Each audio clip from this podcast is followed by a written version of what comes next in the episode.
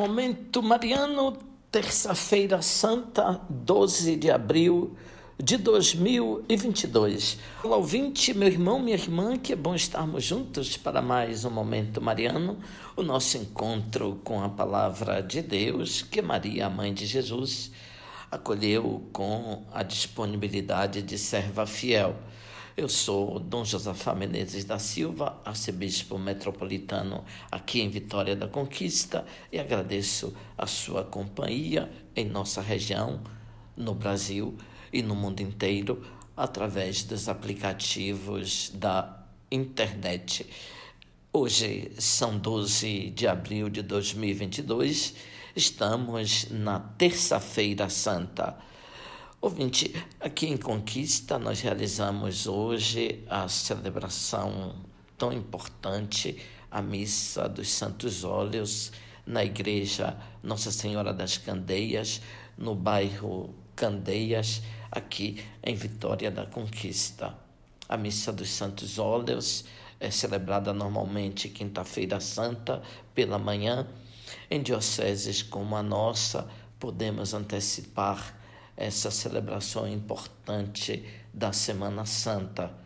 Como o território da arquidiocese é imenso, as paróquias são distantes e as comunidades também, como os padres deverão celebrar várias missas na Quinta-feira Santa, nós antecipamos para um dos primeiros dias da Semana Maior e assim realizamos o belíssimo rito no dia de hoje benzemos os óleos dos enfermos e do batismo e consagramos o Santo Crisma, uma cerimônia grandiosa.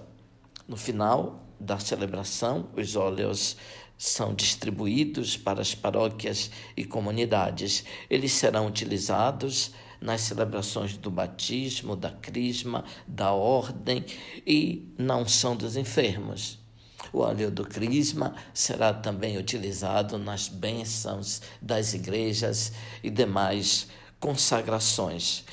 Depois da missa dos santos óleos, nós podemos prosseguir então a Semana Santa. As leituras vão nos colocando a realidade da paixão de Jesus. Leio a primeira leitura de hoje. Nações marinhas, ouvi-me, povos distantes, prestai atenção. O Senhor chamou-me antes de eu nascer, desde o ventre de minha mãe, tinha na mente o meu nome.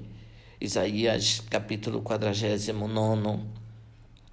Ouvinte as decepções com os israelitas fizeram com que o profeta pensasse em todas as nações, nas terras marinhas e nos povos mais distantes. O Messias trará então para esses povos bens muito esperados e muito necessários. As nações marinhas são terras circundadas por mares e rios. O mar é um empecilho invencível para as populações. Eu nasci a duas horas da cidade de Salvador, mas o mar tornava a capital baiana distante, como se eu estivesse em Vitória da Conquista, por exemplo, as águas do rio Amazonas e dos outros afluentes distanciam a vida das populações. Elas se tornam inatingíveis. São constantemente ameaçadas por maremotos, ventanias, enchentes, tempestades, tsunamis. Não só a natureza, mas os homens também ameaçam essas regiões exploradores, descobridores, mercantes, piratas e outros inimigos não deixam de exercer sobre essas áreas, essas regiões marinhas, uma ação destruidora. Os benefícios são mais difíceis. As populações das terras mais distantes são muito prejudicadas. No entanto, a liturgia de hoje diz que algo grandioso deve ser patrocinado por Deus para essas terras e salvar os seus habitantes.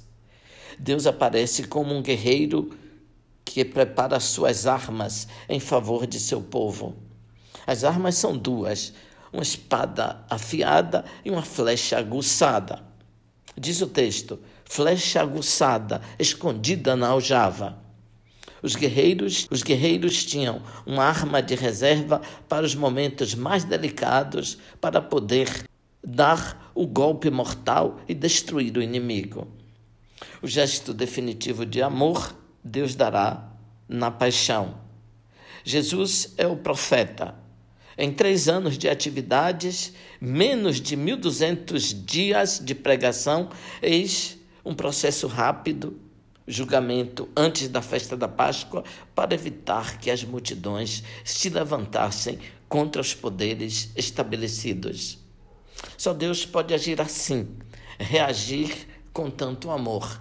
Só Deus quer, então, que através de seu profeta, os povos todos da terra, os mais distantes, obtenham a salvação e a paz. Nós somos os povos marinhos, as nações distantes. Se abrirmos o nosso coração, chega até nós a salvação, o amor de Deus. Abençoe-vos, Deus Todo-Poderoso, Pai, Filho, Espírito Santo. Amém. Ouvinte, louvado seja nosso Senhor Jesus Cristo, para sempre seja louvado.